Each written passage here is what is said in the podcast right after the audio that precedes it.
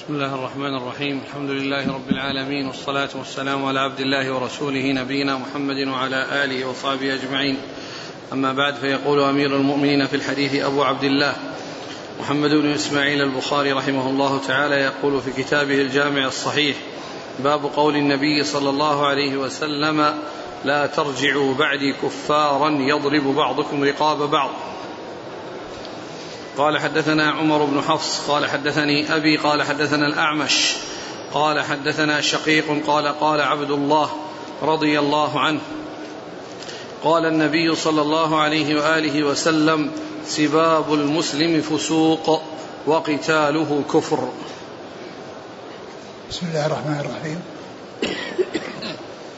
الحمد لله رب العالمين، وصلى الله وسلم وبارك على عبده ورسوله نبينا محمد وعلى آله وأصحابه أجمعين. ما بعد، يقول البخاري رحمه الله: باب قول النبي صلى الله عليه وسلم: لا ترجعوا بعدي كفارا يضرب بعضكم رقاب بعض.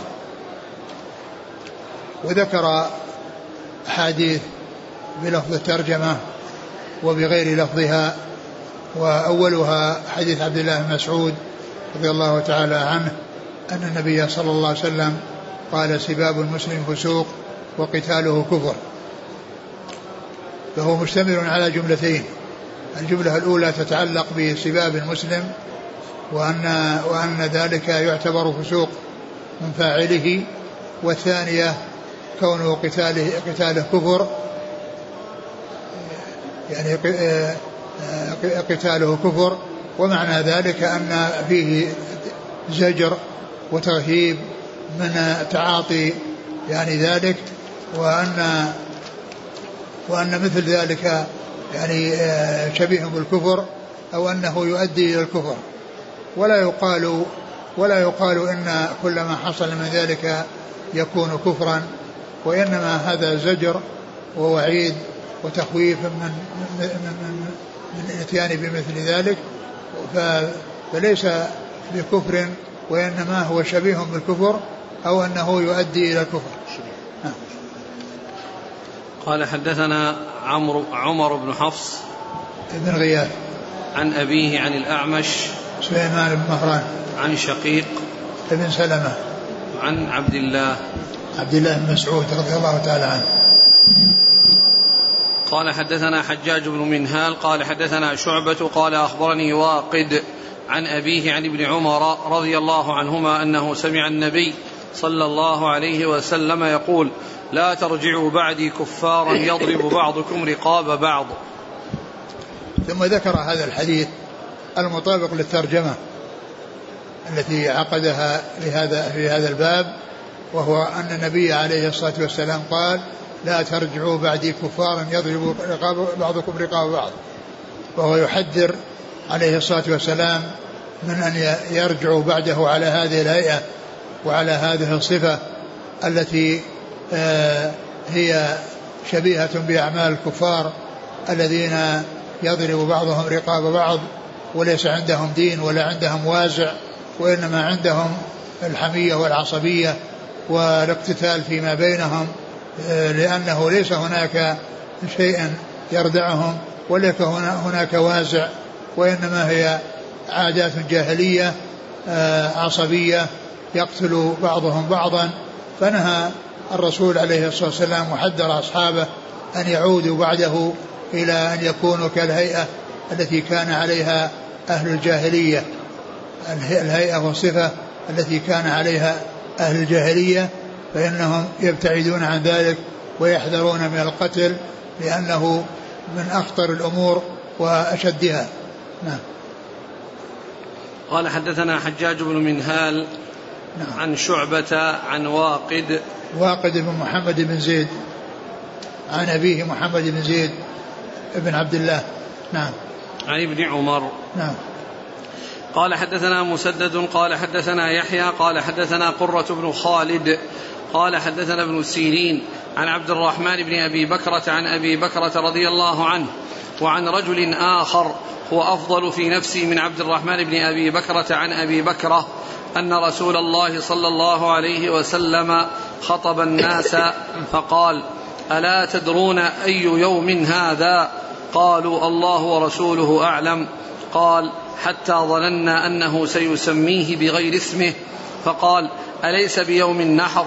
قلنا بلى يا رسول الله. قال أي بلد هذا؟ أليست بالبلدة؟ قلنا بلى يا رسول الله. قال فإن دماءكم وأموالكم وأعراضكم وأبشاركم عليكم حرام كحرمة يومكم هذا في شهركم هذا في بلدكم هذا، ألا هل بلغت؟ قلنا نعم. قال اللهم اشهد، فليبلغ الشاهد الغائب، فإنه رب مبلغ يبلغه من هو أوعى له، فكان كذلك. قال لا ترجعوا بعدي كفارا يضرب بعضكم رقاب بعض. فلما كان يوم حرق ابن الحضرمي حين حرقه جارية بن قدامة قال أشرفوا على أبي بكرة، فقال فقالوا هذا أبو بكرة يراك.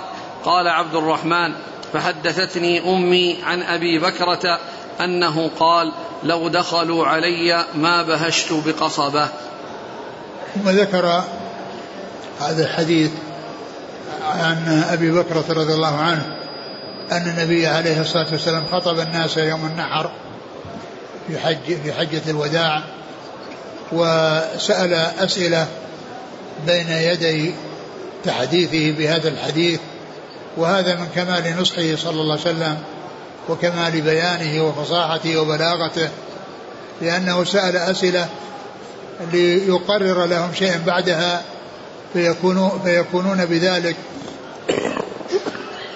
على على معرفة وحرص لتلقي ما يخبر به وما يبلغه بعد ذلك، لأن هذا التمهيد كله من أجل أن يقرر أهمية وخطورة الشيء الذي سيبينه عليه الصلاة والسلام.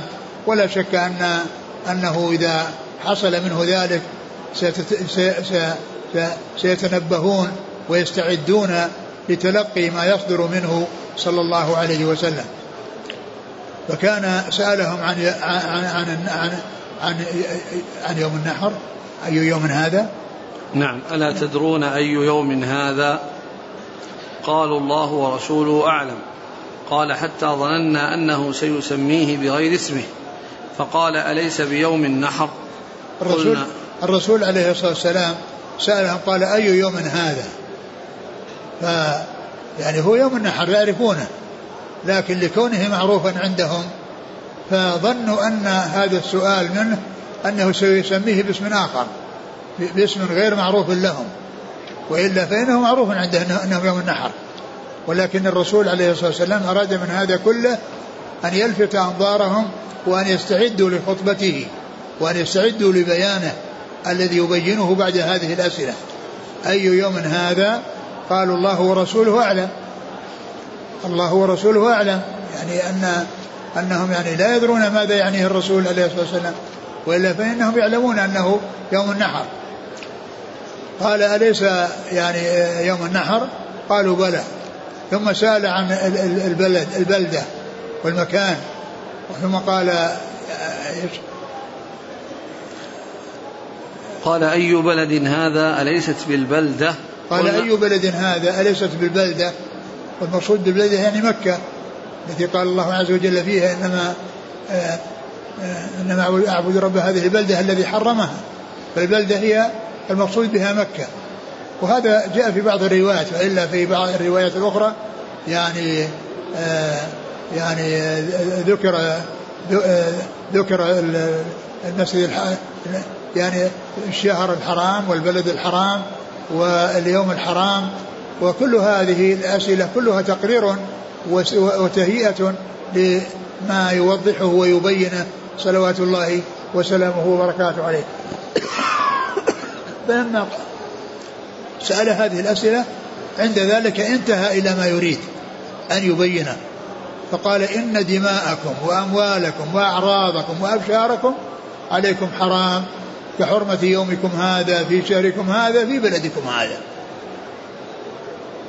وكثير الروايات إنما هي بالثلاثة، إن دماءكم وأموالكم وأعراضكم، وهذا فيه زيادة أبشاركم.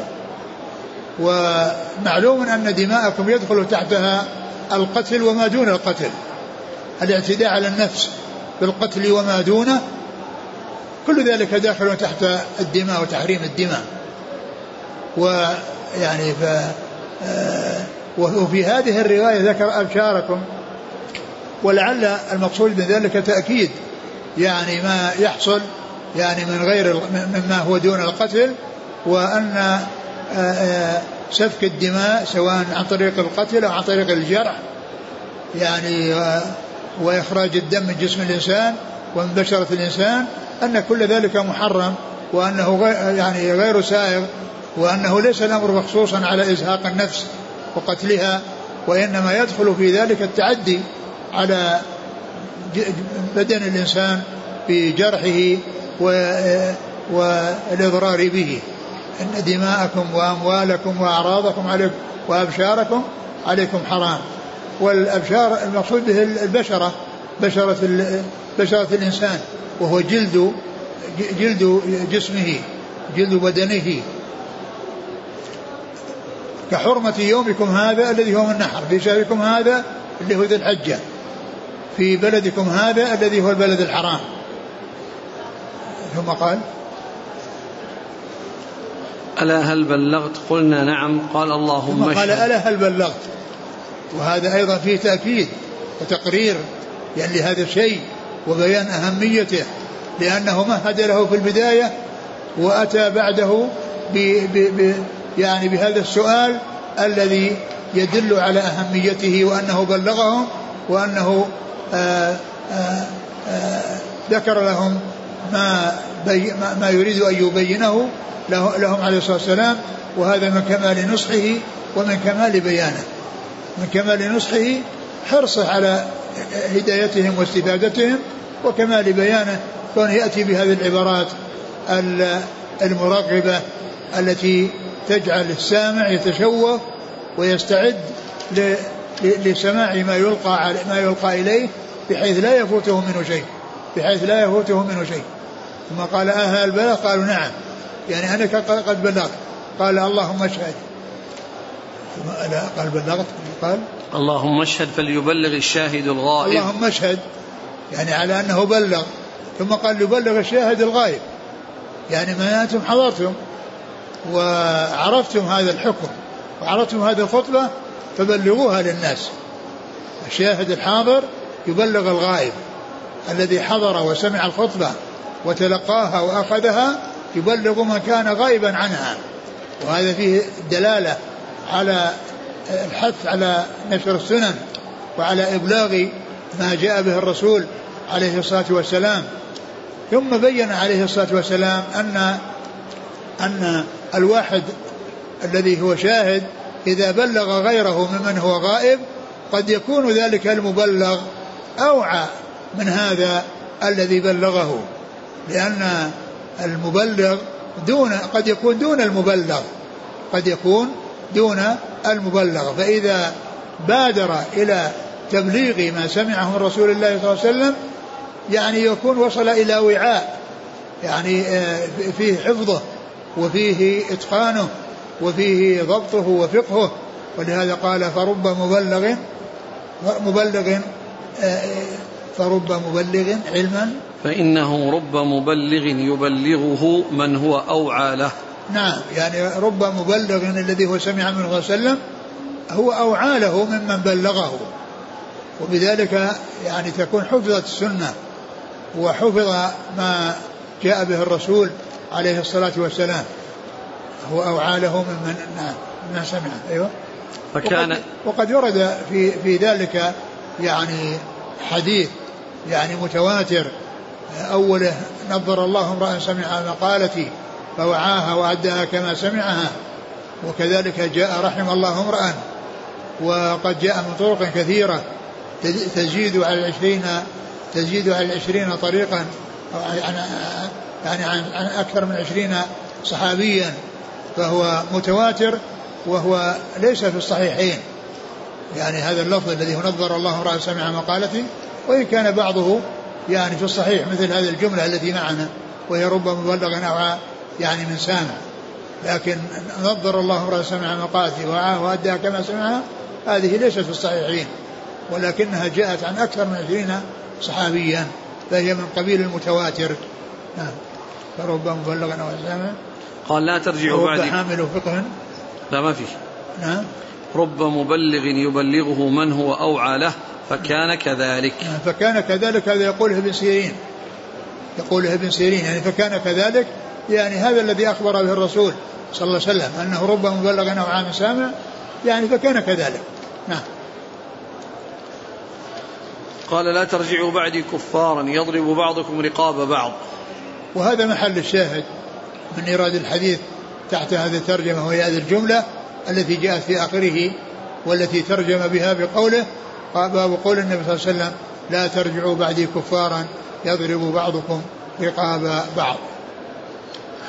فلما كان يوم حرق ابن الحضرمي حين حرقه جارية بن قدامة فلما, فلما كان يوم حرق ابن الحضرمي وهو عبد الله بن عمر نعم عبد الله بن عمر الذي أرسل من قبل معاوية إلى البصرة وجاء جارية بن قدامة يعني من, من, من قبل علي رضي الله عنه وحصره في داره وأحرق عليه الدار بمن فيها هو هو, هو ومن معه. نعم قال فلما حرق ابن الحضرمي حين حرقه جارية بن قدامة. نعم وليش وسوى ايش لماذا؟ لأنه ذاك جاي من قبل علي يعني من قبل معاوية يعني يستحث أهل البصرة إلى أن يكونوا يعني معه. حين حرقه جارية بن قدامة قال أشرفوا على أبي بكرة يعني هذا قاله قدامة قال أشرفوا على أبي بكرة جارية جارية يقول أشرفوا على أبي بكرة يعني ينظرون إليه وأنه يعني هل يكون يعني معهم أو عليهم أو أنه يعني آآ آآ يكون معهم على على على على ما هم عليه وعلى على القتال. فكان وكان أبو بكر ممن اعتزل يعني ذلك من الصحابة الذين لم يدخلوا يعني في هذا الاقتتال فأشرفوا عليه يعني انظروا يعني ما شأنه وما وما طريقته وهل يكون يعني يدخل في هذا أو دخل هل دخل أو لم يدخل. فقال أشرف على بكرة فأشرفوا عليه وقالوا هذا أبو بكرة يراك هذا أبو بكرة يراك يقولون لقدامة جارية لجارية من قدامة ها, ها هو يراك يعني اطلعوا عليه هو في محله في مكان له خاص به هذا هو يراك. قال عبد الرحمن فحدثتني أمي عن أبي بكرة أنه يعني قال حدثته أمه عن أبيه عبد الرحمن بن أبي بكرة حدثته أمه عن أبيه أنه قال لو لو دخلوا علي ما بهشت بقصبة. قال لو دخلوا علي ما بهشت بقصبة يعني ما أخذت يعني أي شيء يعني أدفعهم فيه وأقاتلهم فيه فكيف أخرج وأدخل في, في هذا الأمر وأنا لو كنت في بيتي ودخلوا علي ما أخذت شيئا أقاتلهم فيه يعني. فهذا فيه بيان بعده عن الدخول في, في, في هذا وأنه لن يقاتل ولن يخرج للقتال ولم يخرج للقتال وأنهم لو دخلوا عليه وهو في داره ما أخذ قصبة ليدافع بها والقصبة يعني يعني شيئا يعني لا يقاتل به وإنما إشارة إلى أنه لا يأخذ أي شيء ولو كان تافها ولا يأخذ أي شيء ولو كان تافها لأنه معتزل يعني هذا الذي حصل. وقال إنه يبين أنه لم يدخل في هذا القتال وأنه لو حصل أن دخلوا عليه وهو بداره ما أخذ شيء يقاتلهم به حتى ولو كان قصبة حتى ولو كان قصبة أي أنه بعيد أن يحصل منه الدخول في هذا القتال وهو, وهو هذا شأنه لا يدافع عن نفسه ولو بقصبة. نعم.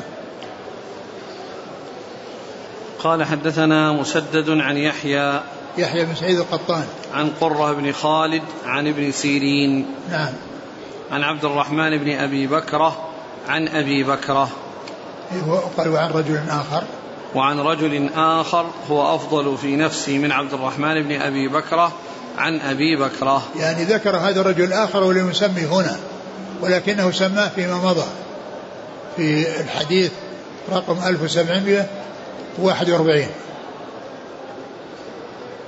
وأنه وأنه يحيى أنه عبد الرحمن بن حميد بن عبد الرحمن الحميري. ها؟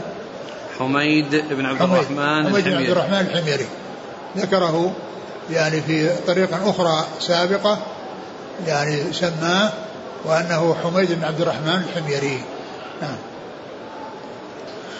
قال حدثنا أحمد بن إشكاب قال حدثنا محمد بن فضيل عن أبيه عن عكرمة عن ابن عباس رضي الله عنهما أنه قال قال النبي صلى الله عليه وسلم لا ترتدوا بعدي كفارا يضرب بعضكم رقاب بعض. ثم ذكر هذا الحديث قال لا ترتدوا، وسبق أن مر وفي لفظ لا ترجعوا، يعني فيكون هذا من جنس الرواية السابقة إلا أنه من الرواية بالمعنى، لأنه جاء هذا وجاء هذا. نعم. قال حدثنا أحمد بن إشكاب عن محمد بن فضيل عن أبيه فضيل بن غزوان عن عكرمة عن ابن عباس. نعم. قال حدثنا سليمان بن حرب قال حدثنا شعبة عن علي بن مدرك قال سمعت أبا زرعة بن عمرو بن جرير عن جده جرير رضي الله عنه قال قال لي رسول الله صلى الله عليه وسلم في حجة الوداع استنصت الناس ثم قال لا ترجعوا بعدي كفارا يضرب بعضكم رقاب بعض. ثم ذكر حديث جرير بن عبد الله البجلي رضي الله عنه وأنه كان مع النبي صلى الله عليه وسلم في حجة الوداع فقال له استنصت الناس، يعني يعني معناه يعني يبلغهم بأن ينصتوا وأن يعني يسمعوا خطبته ويسمعوا حديثه عليه الصلاة والسلام، فطلب من جرير بن عبد الله البجلي أن يستنصت الناس، أن يطلب منهم الإنصات وأن يتهيئوا لسماع ما يلقيه عليهم رسول الله عليه الصلاة والسلام. فقال سمعته قال قال لي رسول الله صلى الله عليه وسلم قال صلى الله عليه وسلم في حجة الوداع استنصت الناس. نعم. ثم قال لا ترجعوا بعدي كفارا يضرب بعضكم رقابا. يعني هذا هو الذي قاله رسول الله صلى الله عليه وسلم بعد أن استنصت الناس جرير بن عبد الله البجلي رضي الله عنه. قال حدثنا سليمان بن حرب عن شعبة عن علي بن مدرك عن أبي زرعة عن جده جرير. أبي زرعة بن عمرو بن جرير هنا يروي عن جده جرير، وهو كثير الرواية عن أبي هريرة يعني في صحيح البخاري، ولكنه في هذا الموضع روى عن جده. ويقول حافظ بن حجر أنه ليس لأبي زرعة عن جده جرير في الصحيح إلا هذا الحديث الواحد، يعني ليس له رواية عن جده إلا هذا الحديث الواحد، ولكن فيها حديث عديدة جاءت من روايته عن أبي هريرة، ومنها آخر حديث في صحيح البخاري الذي هو كلمتان حبيبتان للرحمن خفيفتان على اللسان ثقيلتان في الميزان سبحان الله وبحمده سبحان الله العظيم، فإنه مما رواه آه مما رواه آه أبو زرعة ابن عمرو بن جرير عن أبي هريرة رضي الله عنه. قال رحمه الله تعالى باب تكون فتنة القاعد فيها خير من القائم. قال حدثنا محمد بن عبيد الله قال حدثنا إبراهيم بن سعد عن أبيه عن أبي سلمة بن عبد الرحمن عن أبي هريرة رضي الله عنه قال إبراهيم وحدثني صالح بن كيسان عن ابن شهاب عن سعيد بن المسيب عن أبي هريرة رضي الله عنه أنه قال قال رسول الله صلى الله عليه وآله وسلم ستكون فتن القاعد فيها خير من القائم، والقائم فيها خير من الماشي، والماشي فيها خير من الساعي، من تشرف لها تستشرف، فمن وجد فيها ملجأ أو معاذا فليعذ به. ثم ذكر قال قوله صلى الله عليه وسلم هذه الترجمة باب قوله صلى الله عليه وسلم تكون فتنة القاعد فيها خير من القائم القاعد فيها خير من القائم، يعني أن كل من كان بعيدا منها فإنه خير ممن, ممن أقدم عليها أو كان له نشاط فيها أو حرص عليها أو مشاركة فيها. وإنما يعني يعني هؤلاء مرتبون في السلامة وفي الخيرية، والتي هي الخيرية المقصود بها السلامة من الدخول في هذه الفتنة. فالقاعد خير من الماشي من القائم الذي هو واقف، والواقف خير من الماشي، والماشي خير من الساعي الذي يجري ويسرع. وكل هذا المقصود به البيان أن كل من ابتعد عن هذه الفتن وكل من سلم من المشاركة فيها فإنه خير له، والناس متفاوتون في هذه الخيرية. فمن كان أبعد عن المشاركة فيها وهو الذي عبر عنه بالقاعد فإنه يعني خير وأسلم له من من القائم الواقف، والواقف يعني أسلم من الماشي، والماشي أسلم من الساعي الذي يسعى إليها سعيا ويجري إليها جريا. تكون فتنة تكون فتن القاعد فيها خير من القائم، والقائم فيها خير من الماشي، والماشي فيها خير من الساعي. نعم. من تشرف لها تستشرف من تشرف لها تستشرفه يعني من تشرف لها وتهيأ لها وتطلع إليها وأقدم عليها فإنها تهلكه وتكون سببا في هلاكه. نعم. فمن وجد فيها ملجأ أو معاذا فليعذ به.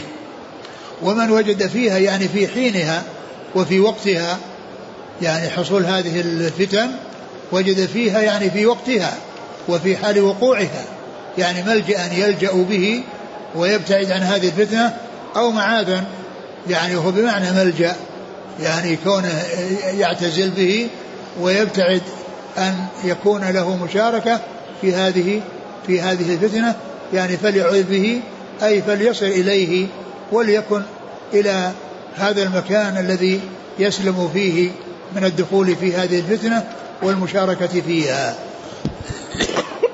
نعم.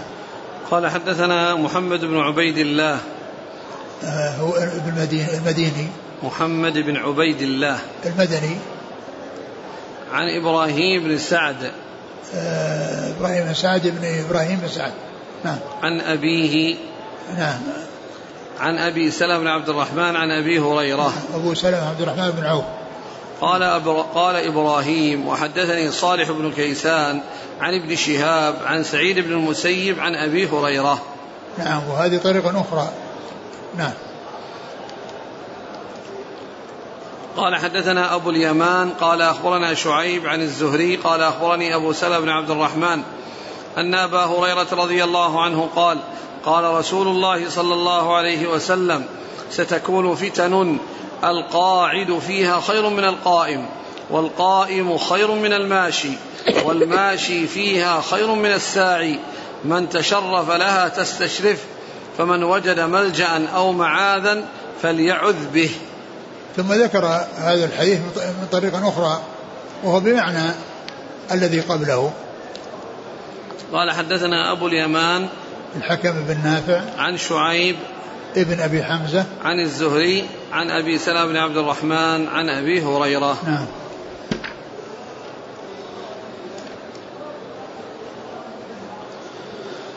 قال رحمه الله تعالى باب من نكث بيعه. وقوله تعالى إن الذين يبايعونك إنما يبايعون الله يد الله فوق أيديهم فمن نكث فإنما ينكث على نفسه ومن أوفى بما عاهد عليه الله فسيؤتيه أجرا عظيما.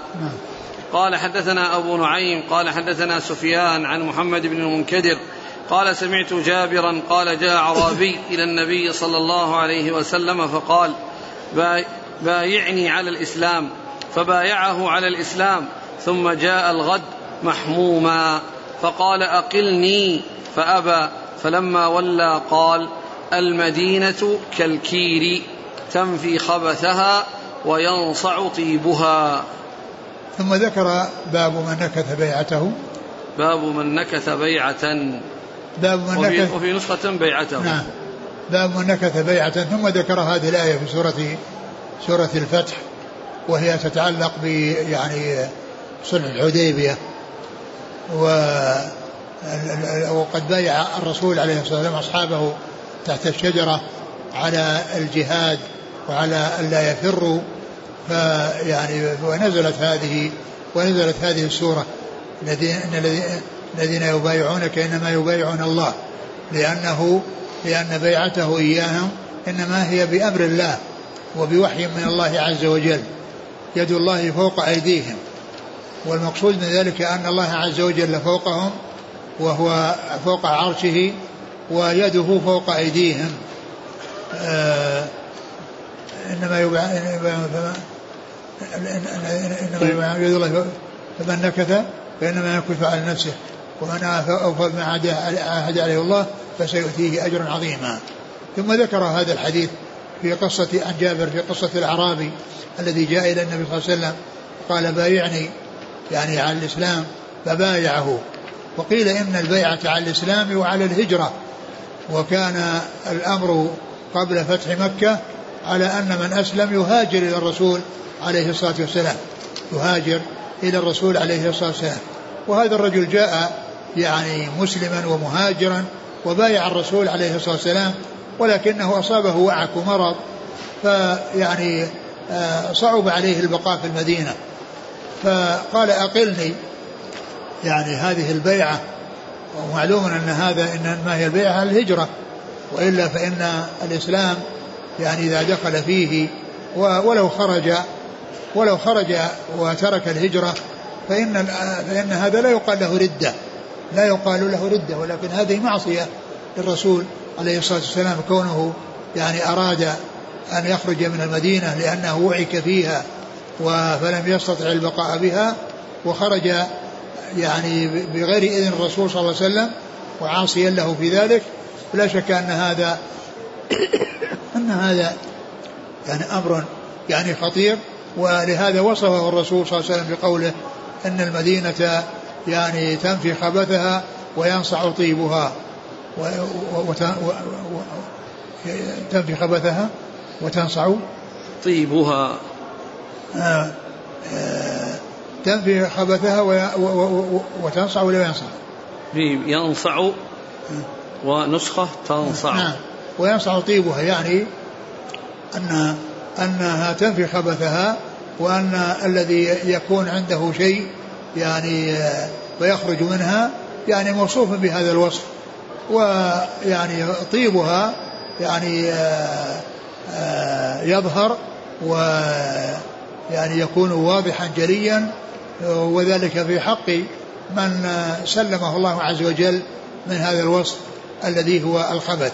وأصل الخبث أو أصل الكير الكير أنه إذا وضع يعني الحديد يعني في, في, في, في النار فإنه إذا دق وضرب يعني يبقى جيده ويتساقط سيئه وخبيثه يتساقط، وأما جيده فإنه يبقى إذا أحرق بالنار وبالكير. فالمقصود أن هذا يعني عدم صبر على البقاء في المدينة، ولكن لا يقال أن هذه ردة وأنه مرتد وأنه كافر، يعني بايع الإسلام وتوابع الإسلام من الهجرة التي كان كانوا يهاجرون إلى المدينة ويبايع الرسول على نصرته والجهاد معه. هذا ما حصل له أن يبقى، لأنه حصل له هذا المرض وهذا الوعك من الحمى التي أصابته، فجعل فجعلته ينفر ولا يرغب أن يبقى في المدينة. وهذا الوصف هو الذي يخرج عنها رغبة عنها، هذا هو الذي يصير مذموم. أما من خرج عنها ليس راغبا عنها وإنما هو حريص عليها، ولكن خرج عنها لمصلحة أو لفائدة، فإن الصحابة رضي الله عنهم خرجوا من المدينة وراحوا للآفاق وانتشروا في البلدان يعلمون العلم ويجاهدون في سبيل الله ولم يبقوا في المدينة، فإذا خروجهم لفائدة ولمصلحة ورغبة في نشر الدين الذي انبثق منها وشع منها. وأما المذموم هو الذي يخرج منها رغبة عنها، كهذا الأعرابي الذي خرج عنها رغبة عنها، فهذا هو الذي يقول أنه مذموم وأنه ممن وصفه الرسول صلى الله عليه وسلم من أنها تنفي تنفي خبثها. أعد الحديث. جاء أعرابي إلى النبي صلى الله عليه وسلم فقال بايعني على الإسلام، فبايعه على الإسلام، ثم جاء الغد محموما فقال أقلني فأبى، فلما ولى قال المدينة كالكير تنفي خبثها وينصع طيبها. يعني استأذن الرسول صلى الله عليه وسلم فلم يأذن له فخرج بدون إذن عاصيا للرسول صلى الله عليه وسلم، فقال عليه الصلاة والسلام المدينة كالكير تنفي خبثها وينصع طيبها. نعم. قال حدثنا أبو نعيم الفضل بن دكين عن سفيان.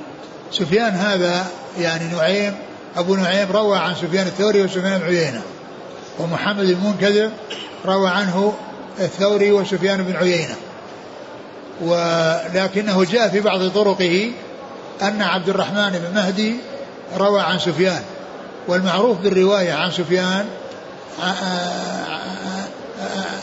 أن سفيان الذي يروي عن عبد الرحمن بن مهدي أنه الثوري. ومعلوم أن الاختلاف أو الأمر إذا دار بين اثنين وهما ثقتان لا يؤثر ذلك، وإنما يؤثر الاختلاف إذا كان أحدهما ثقة والثاني ضعيف، هذا هو الذي يؤثر. وأما إذا كانوا ثقتين كانوا كلهم ثقات فالأمر إذا دار مهما دار يدور على ثقة، سواء هذا أو هذا. والحاصل أن محمد بن المنكدر شيخ للسفيانين، وأبو نعيم تلميذ للسفيانين، ولكن كونه يوجد في بعض الطرق التي تقدمت في هذا الحديث أن في إسناده عبد الرحمن بن مهدي يروي عن سفيان، ويكون هذا الأقرب أنه الثوري. عن محمد بن المنكدر. نعم. عن جابر. نعم. والله تعالى أعلم، وصلى الله وسلم وبارك على عبده ورسوله نبينا محمد وعلى آله وأصحابه أجمعين. جزاكم الله خيرا وبارك الله فيكم، ألهمكم الله الصواب وفقكم للحق، شفاكم الله وعافاكم، ونفعنا الله بما سمعنا، غفر الله لنا ولكم وللمسلمين أجمعين، آمين آمين.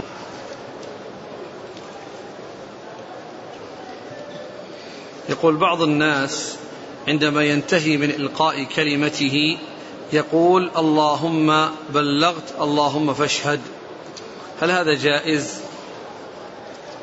آه، الذي يظهر أن مثل هذا لا يقال،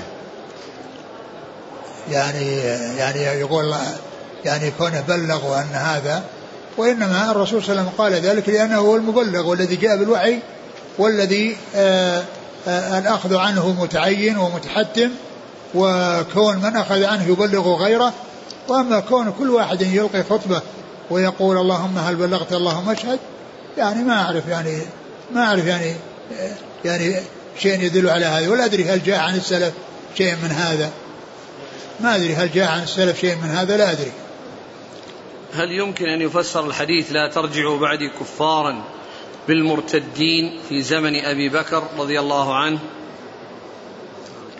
الرسول عليه الصلاة والسلام خاطب أصحابه الكرام، خاطب أصحابه الكرام، ويعني ومعلوم أنه ارتد يعني جماعة بعد وفاة الرسول صلى الله عليه وسلم، وقاتلهم الصديق رضي الله تعالى عنه، ولكن الرسول هو نهاهم، ولكن ليس معنى ذلك أن أن, أن الحافظ ذكر أوجه عديدة لمعنى هذا الحديث في باب قبل هذا، الديات، يعني في باب الديات، الديات في هذا الباب ولا في غيره، في هذا المجلد معكم. نعم، في كتاب الديات ما موجود، في نفس الكتاب نبحث عنه يا شيخ. نعم، أبحث عن الحديث. نعم. قوله لا ترجعوا بعدي كفارا، جملة ما فيه من الأقوال ثمانية، أحدها قول الخوارج إنه على ظاهره، ثانيها هو في المستحلين، ثالثها المعنى كفارا بحرمة الدماء وحرمة المسلمين وحقوق الدين. رابعها تفعلون فعل الكفار في قتل بعضهم بعضا. خامسها لابسين السلاح، يقال كفر درعه إذا لبس فوقها ثوبا. سادسها كفارا بنعمة الله. سابعها المراد الزجر عن الفعل وليس ظاهره مرادا. ثامنها لا يكفر بعضكم بعض لا يكفر بعض لا يكفر لا يكفر بعضكم بعضا، كأن يقول أحد الفريقين للآخر يا كافر فيكفر أحدهما. ثم وجدت تاسعا وعاشرا ذكرتهما في كتاب الفتن، يعني في الذي نحن فيه، في الباب الذي نحن فيه.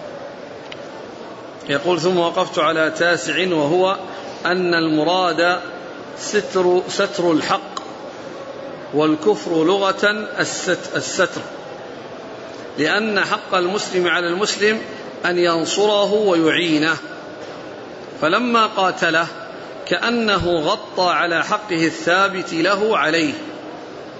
وعاشر، وهو أن الفعل المذكور يفضي إلى الكفر، لأن من اعتاد الهجوم على كبار المعاصي جره شؤم ذلك إلى أشد منه، فيخشى أن لا يختم له بخاتمة الإسلام. قال ومنهم من جعله من لبس السلاح، يقول كفر فوق درعه إذا لبس فوقها ثوبا. وقال الداودي معناه لا تفعلوا بالمؤمنين ما تفعلون بالكفار، ولا تفعلوا بهم ما لا يحل وأنتم ترونه حراما. قلت وهو داخل في المعاني المتقدمة.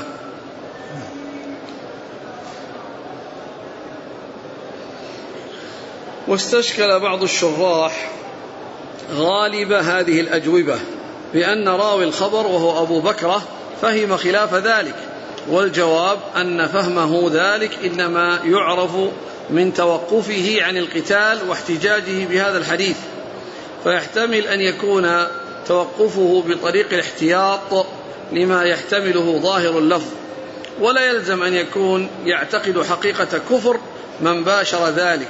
ويؤيده أنه لم يمتنع من الصلاة خلفهم ولا امتثال أوامرهم ولا غير ذلك، مما يدل على أنه يعتقد فيهم حقيقته، والله المستعان. يقول كيف نجمع بين ما ورد عن النبي صلى الله عليه وسلم في الفتنة وقوله كن عبد الله المقتول ولا تكن عبد الله القاتل، وبينما ورد في من قتل دون ماله وعرضه فهو شهيد؟ ما أدري عن ذاك الحديث الذي الذي يقول أن يكون عبد الله القاتل، ما أدري عن هو ثابت أو غير ثابت، لكن كون الإنسان يدافع عن نفسه له أن يدافع عن نفسه، وإن يعني وإن لم يحصل أو يحصل منه يعني ذلك، فهذا مثل مثل ما حال أبي بكر رضي الله عنه الذي قال لو دخلوا علي في داري ما يعني بهسته بقصبة. يقول بارك الله فيكم، صليت المغرب مع الإمام، فلما سلم الإمام التسليمة الأولى سلمت قبل أن يسلم الثانية، فهل علي شيء؟ ليس عليك شيء، لكن الذي ينبغي لك أنك لا تبدأ بالسلام إلا إذا انتهى، لكن لو أنك حصل من كذلك ليس عليك شيء، لكن الذي ينبغي أنك تنتظر حتى يسلم وينتهي من التسليم بالتسليمة الثانية ثم تبدأ أنت، لكن ليس عليك شيء. يقول أحسن الله إليكم، أنا لا أحب أن أدخل في الجماعات والتكتلات، واحتج علي بعض إخواني بأن أكون معهم بقولهم كن عليك بالجماعة، فهل هذا الاستدلال صحيح؟ إيش السؤال؟ يقول أنا لا أحب أن أدخل في الجماعات ولا التكتلات. إيه؟ احتج علي بعض إخواني فقالوا لي عليك بالجماعة. وأي أي جماعة؟ ما هي الجماعة الذي يكون؟ إذا كان جماعة المسلمين يعني وهم على هذا وناس منحرفين عن الجادة لا يشارك المنحرفين ويكون مع الجماعة، ومن شذ شذ في النار. لكن إذا كان جماعة معينة محددة وهي من تلك الجماعات المشبوهة هذه ما يقال لها جماعة.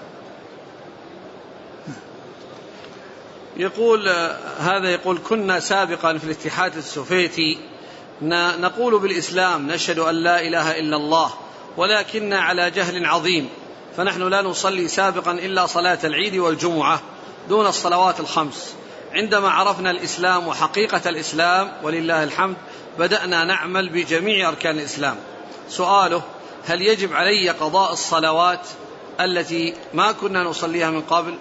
كذلك قضاء الزكاة، أنا ذو مال وكنت لا أعطي الزكاة في السنوات الماضية.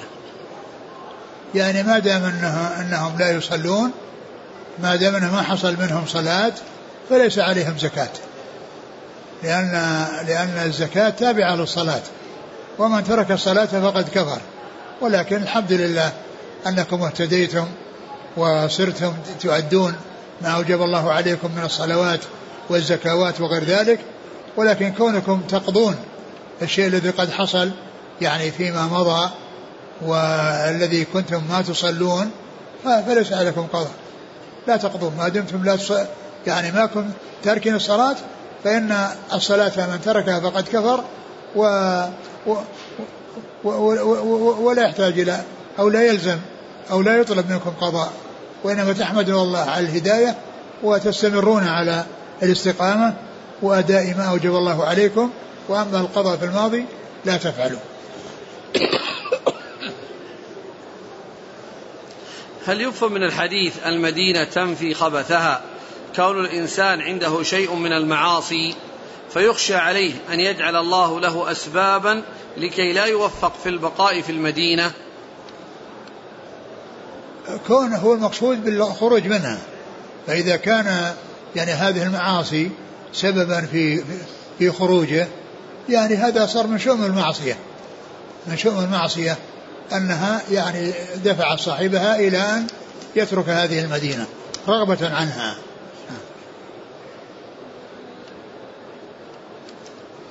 يقول عندي كربة وقعت لي في التاسع من الشهر الحادي عشر ذي القعدة. إيش الكلمة؟ عندي كربة.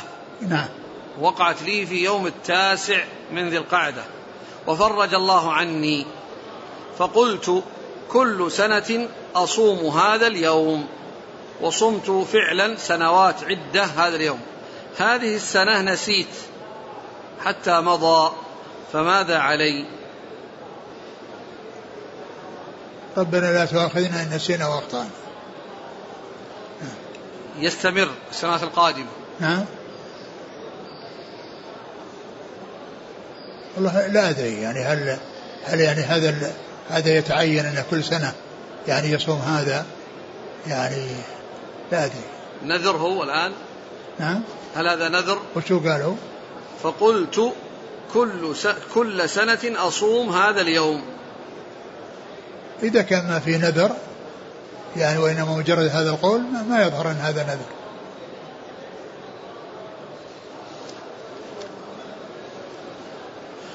يقول أرجو شرح حديث أن داود عليه الصلاة والسلام كان ينام نصف الليل ويقوم ثلثه وينام سدسه، وضحوا لنا ذلك. كان يعني ينام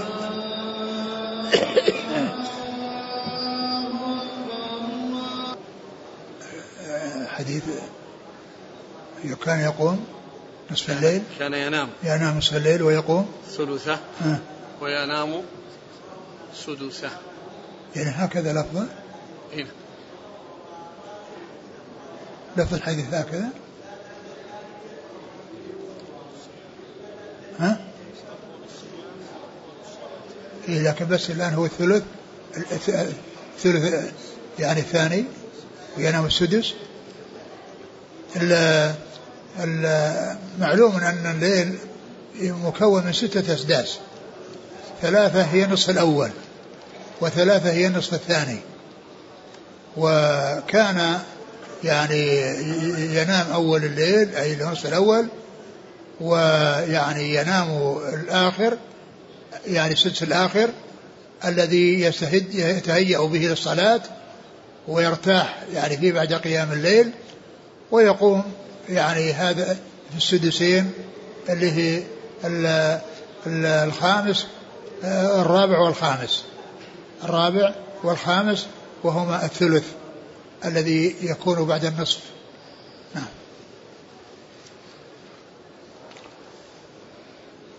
يقول عملت عمرة في أشهر الحج وأريد أن أحج حج بدل، فهل يكون علي هدي؟ إيش إيش إيش؟ حج اعتمر في أشهر. إذا كان من سكان المدينة واعتمر ورجع إلى المدينة انقطع تمتعه، فإذا أراد أن يتمتع ويذبح هدي فليحرم بعمرة ثانية، وإن أراد أن يحرم مفردا فله ذلك، ولكن مهما يكون من شيء التمتع أفضل، كون الإنسان يحج حج التمتع أفضل. نعم. يقول ما صحة الأثر الوارد عن ابن عباس رضي الله عنهما بأن قال هذا الركن الأسود يمين الله في الأرض يصافح به عباده مصافحة الرجل أخاه؟ هذا ليس بصحيح. فكان من صافحه فكان ما صافح الله وقبل يمينه، هذا غير صحيح. نستأذن فضيلتكم في التنبيه للطلاب على ابتداء درس الشيخ عبد الرزاق العباد في كتاب الكبائر للشيخ محمد بن عبد الوهاب من فجر الغد، درس آخر بالإضافة إلى درسه في العصر في هذا المكان ما عدا يومي الجمعة والسبت. يقول أتيت إلى الحج وأريد بعد أن أعتمر عمرة التمتع أن أعتمر عن أبي المتوفى قبل الحج، فهل لي ذلك؟ إيش السؤال؟ أتيت إلى الحج وأريد بعد أن أعتمر عمرة التمتع أن أعتمر عن أبي المتوفى قبل الحج، فهل لي ذلك؟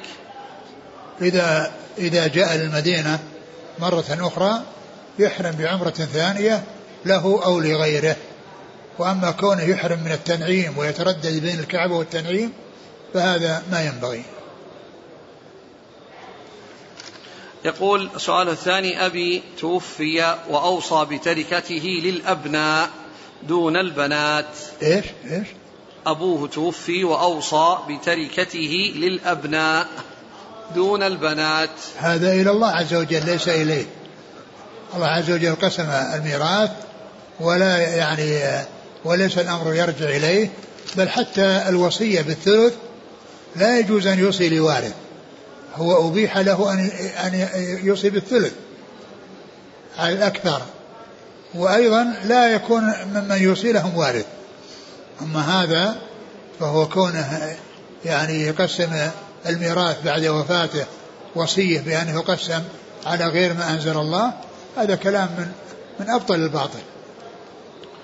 أحسن الله. تكملة السؤال يقول لكن الأبناء قسموا التركة للذكر مثل حظ الأنثيين، فما حكم عدم الالتفات ومخالفتنا للوصية؟ والله هذا زي هذا طيب، هذا رجوع إلى الحق وترك للباطل. يقول مستشكل الحديث الخروج من المدينة تنفي خبثها، يقول إذا حصلت عملا في جدة وأنا الآن من أهل المدينة هل أذهب إلى جدة وأترك المدينة؟ نعم لك ذلك إذا أردت، المهم أنك يعني ما خرجت عنها رغبة عنها، وإنما خرجتها لأنك حصلت عملا في غيرها، والمحذور إذا كان يرغب عنها ولا يبالي بسكناها. نعم. يقول ماذا أفعل فهناك مسلم يسبني ويحذر الناس مني ويحذر الناس مني، فهل يجوز أن أدعو عليه؟ يعني يدعو الله أن أن يهديه وأن يصرفه عنك وأن يسلمك من شره. إذا اختلف العلماء في تبديع رجل فما الواجب على طالب العلم؟ السؤال إذا اختلف العلماء في تبديع رجل فما الواجب على طالب العلم؟ يرجع إلى يعني هؤلاء المبدعين والمعدلين، ويعني أيهم يعني أقرب يعني للحق، وأيهم يعني أكثر علم وأكثر إنصاف وخوف من الله عز وجل. ثم أيضا يرجع إلى يعني إلى إلى أناس غير هؤلاء الذين يعني جرحوا وعدلوا، ويرجع يعرف ما عندهم يعني في يعني في ذلك. رجل فعل الفاحشة في نهار رمضان، فهل كفارته مثل كفارة من وقع على زوجته في نهار رمضان؟ هذا ما في كفارة، هذا والعياذ بالله. الكفارة يعني في شيء مباح يعني حرم يعني في وقت معين، أما هذا محرم في جميع الأوقات، محرم في جميع الأوقات. هذا جرم كبير، ويعني لا يقال أنه يكفر عنه. نعم، هذا ما فيه إلا التوبة والسلامة أو إقامة الحد عليه إذا كان يعني في حد. يقول أحسن الله إليكم، هل يصح اعتقاد أن في الجنة أو النار؟ لكن الصيام فاسد لا شك، الصيام يعني يفسد وعليه, وعليه, وعليه قضاء. الصيام صوم ذلك اليوم اللي حصل فيه الفعل المحرم لا بد من قضائه. نعم. يقول هل يصح اعتقاد أن في الجنة أو النار الآن أحد؟ نعم، لأن الرسول صلى الله عليه وسلم رأى يعني رأى المرأة التي تعذب يعني في الكسوف، لما التي قتلت هرة أو حبست هرة ولم تطعمها، رأها في النار تعذب لما عرضت عليه في قبلته وهو يصلي عليه الصلاة والسلام. شخص، والحديث الذي فيه الحديث الطويل الذي فيه الرسول رأى أصناف من الناس يعذبون. نعم. شخص نوى من الميقات التمتع، ولما وصل مكة قبل الطواف غير نيته ونوى الإفراد. لا، ليس له ذلك، ليس له ذلك، وإنما عليه يعني العكس هو الذي عليه أن يفعله. لو كان أحرم بالإفراد ثم غير النية إلى التمتع هذا هو المشروع، أما كونه يترك المشروع إلى شيء غير مشروع لا يفعل. الطفل الذي لا يميز هل يقطع الصلاة إذا كان موجودا في الصف؟ نعم، إذا كان يعني لا يعقل الصلاة ولا يعني يفهمها فإن هذا وجوده مثل عدمه، ويعني وهذا مثلا لا يصلح أن يقام في الصف، وإنما يجعل قدامه ويجعل في مكان خاص. أما كونه يعني يؤتى بأطفال صغار لا يفهمون الصلاة ولا يعقلون الصلاة و فهؤلاء لا شك أنهم يقطعون الصفوف. يقول أحسن الله إليكم، سمعت من يقول بأن السلف اختلفوا في الأموات في سماعهم، اختلفوا في سماع الأموات لما يقوله الأحياء، هل يسمعون أو لا يسمعون؟ فأرجو من فضيلتكم الإرشاد في هذه المسألة. والله ما أعلم، لا لا لا يعني الذي يعني معروف الرسول عليه الصلاة والسلام يعني قال الله تعالى فيه إنك لا تدري ما أحدث بعدك، إنك لا تدري ما أحدث بعدك. فلو كان يسمع يعني الأصوات ويعلم ما يجري لكان الرسول صلى الله عليه وسلم أولى بذلك، والرسول صلى الله عليه وسلم قيل في حقه إنك لا تدري ما أحدث بعدك. يقول أحسن الله إليكم، كثير ممن ولج في الفتنة في هذه الأيام ممن؟ كثير ممن ولج في الفتنة في هذه الأيام من الاشتغال بالسياسة وغيرها، يحتج بأنه كيف نترك الساحة خالية للعلمانيين والتغريبيين.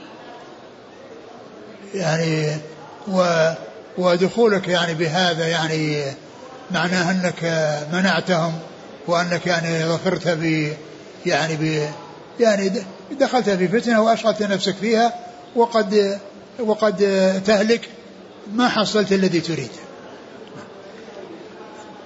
يقول حفظك الله، أريد أن أحج بثيابي دون الإحرام والإزار، وذلك لأنه يؤذيني، فأنا سمين يصيبني مرض بين فخذي.